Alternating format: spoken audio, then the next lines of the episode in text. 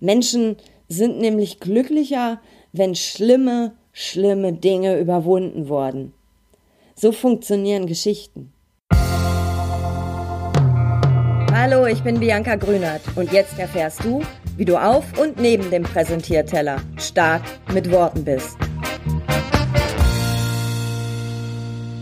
Hallo bei Folge 2 von Storytelling. Du weißt jetzt schon, aus welchen Elementen eine Geschichte aufgebaut ist und wie die, dieser Bauplan einer guten Story ist.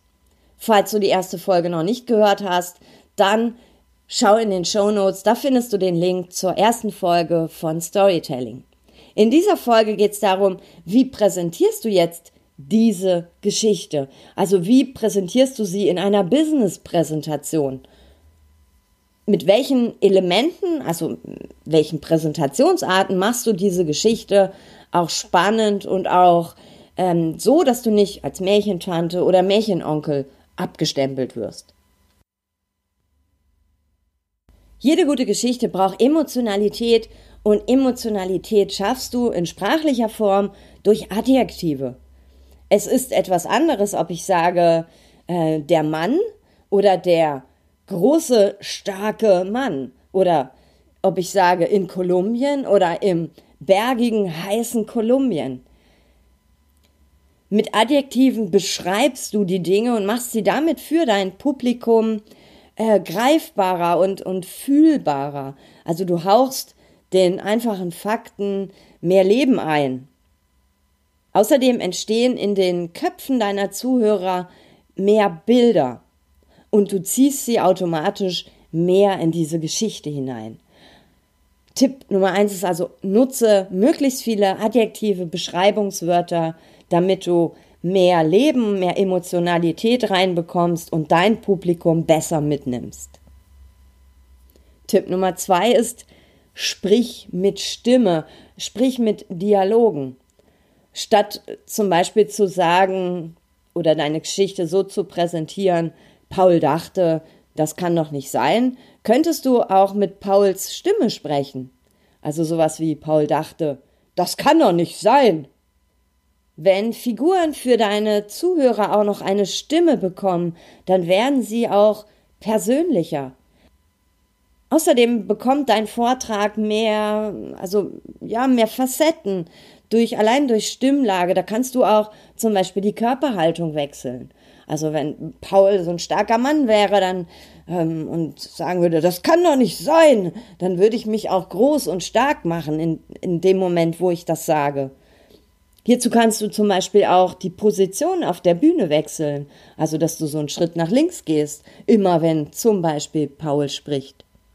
Also allein schon durch Stimmlage, eine andere Körperhaltung oder den Ort wechseln, bekommt deine Präsentation gleich viel, viel mehr Facetten und wird für dein Publikum viel spannender. Tipp Nummer drei ist, gibt es eine Entwicklung? Also check, deine Präsentation, ob es wirklich eine Entwicklung gibt, ob sich die Ausgangssituation von dem Endzustand deiner Geschichte unterscheidet. Ist das, was du am Anfang geschildert hast, als nothing, nothing, nothing, also da ist noch nichts passiert, ist der Endzustand ein anderer? Hat sich dein Held, äh, deine Heldin verändert oder deine Hauptfiguren, haben die sich verändert oder hat sich deren Situation, deren Kontext verändert. Es sollte eine deutliche Veränderung am Ende der Story erkennbar sein. Tipp Nummer vier: Gibt es einen Spannungsbogen? Also hat deine Geschichte möglichst viele spannende Momente, wo dein Publikum den Atem anhält, wo es auch überrascht wird von. Viele machen den Fehler und kommen schon nach so dem ersten Hindernis zum, gleich zum Happy End. Doch das ist nicht immer sehr spannend. Es muss erstmal noch schlimmer werden, bevor es besser werden kann. Menschen sind nämlich glücklicher, wenn schlimme, schlimme Dinge überwunden wurden. So funktionieren Geschichten. Geschichten, die nur ein Hindernis haben und gleich gibt es ein Happy End, die sind eher langweilig. Der nächste Tipp hat deine Präsentation wirklich eine klare, klare Botschaft. Ob du jetzt die Botschaft vor der Story hast oder umgekehrt, das ist völlig egal. Manchmal begegnet uns eine Story und dann kommt dieses Fazit, die Botschaft von allein. Manchmal ist das auch umgekehrt. Bevor du jedoch eine Story für eine Präsentation ausarbeitest, frag dich nicht nur nach Botschaft, sondern auch nach der Relevanz der Botschaft. Kann dein Publikum etwas mit deiner Botschaft anfangen? Ist deine Botschaft relevant für dein Publikum? Das ist das A und O und der erste Schritt, bevor du weiter an deiner Story baust.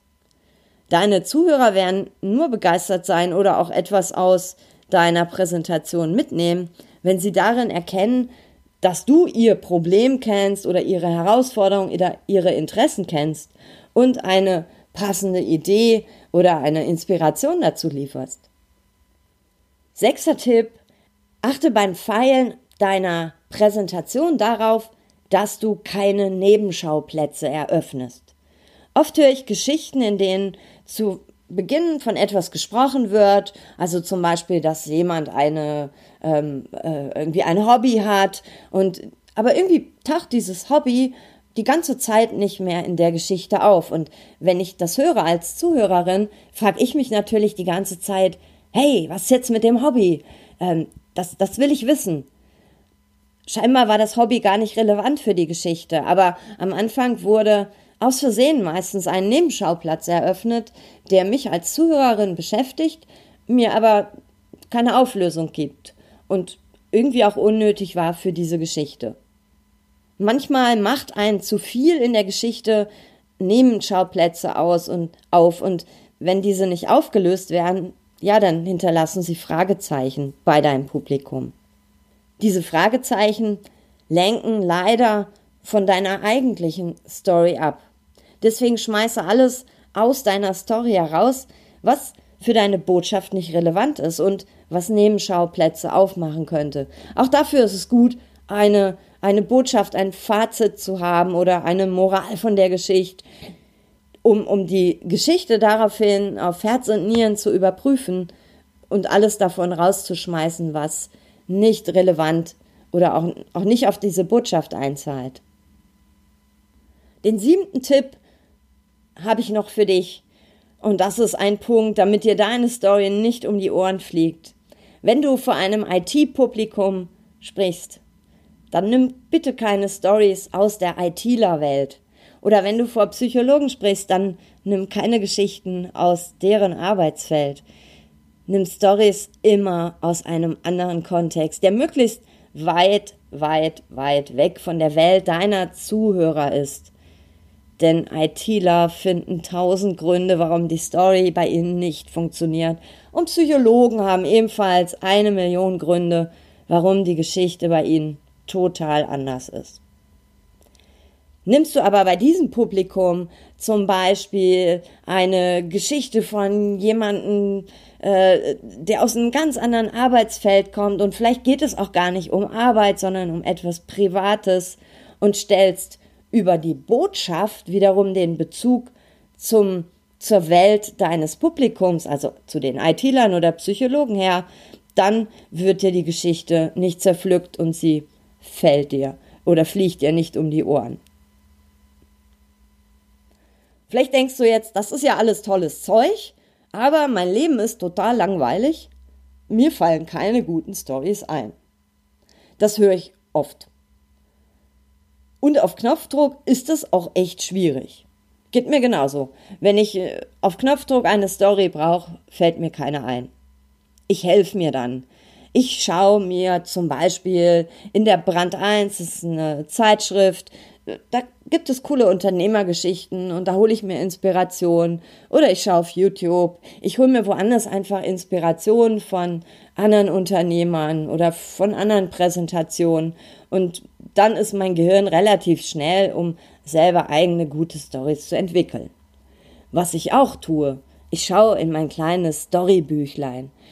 In meinem kleinen Storybüchlein notiere ich hin und wieder so Begebenheiten aus dem Alltag. Ich bin ja auch jemand, der sehr viel Bahn und Zug fährt und da kann man wenn man nichts zu tun hat, mal so den anderen zuhören. Wenn die so von ihrem Job erzählen oder von der Familie. Und auch wenn das vielleicht im ersten Moment langweilig ist, aber darin stecken super, super gute Stories. Und die notiere ich mir einfach. Und ich bin ja ganz oldschool, da habe ich noch so ein Büchlein. Das kann man natürlich auch in einer schicken Datei machen und dann meinetwegen so Keywords hinterlegen. Ich schreibe mir, wenn ich diese Geschichten aufschreibe, schreibe ich mir schon immer dazu, was so eine Botschaft sein könnte. Also geht es um Motivation oder geht es um Selbstvertrauen. Also so Schlüsselwörter schreibe ich mir dazu, damit ich, wenn ich eine Story suche, da erstmal nur scannen muss. Schicker geht das natürlich mit einer Datei.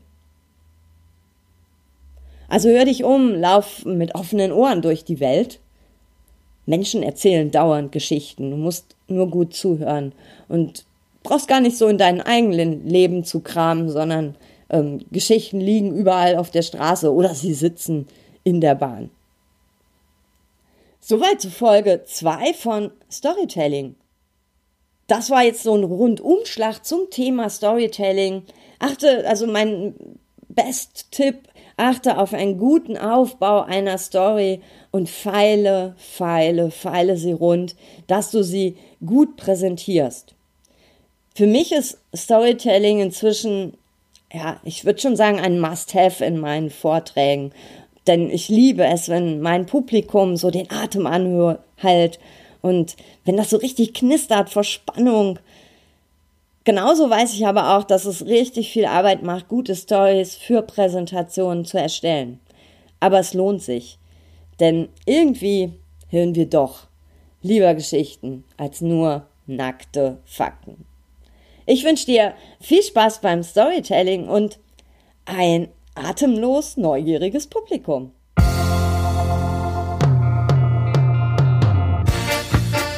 Das war eine Dosis stark mit Worten. Von und mit mir. Ich bin Bianca Grünert und mein Job ist es, Menschen fürs Präsentieren oder die Momente auf und neben dem Präsentierteller fit zu machen. Auf www.starkmitworten.de erfährst du noch viel mehr. Vor allem, wie du stark mit Worten bist.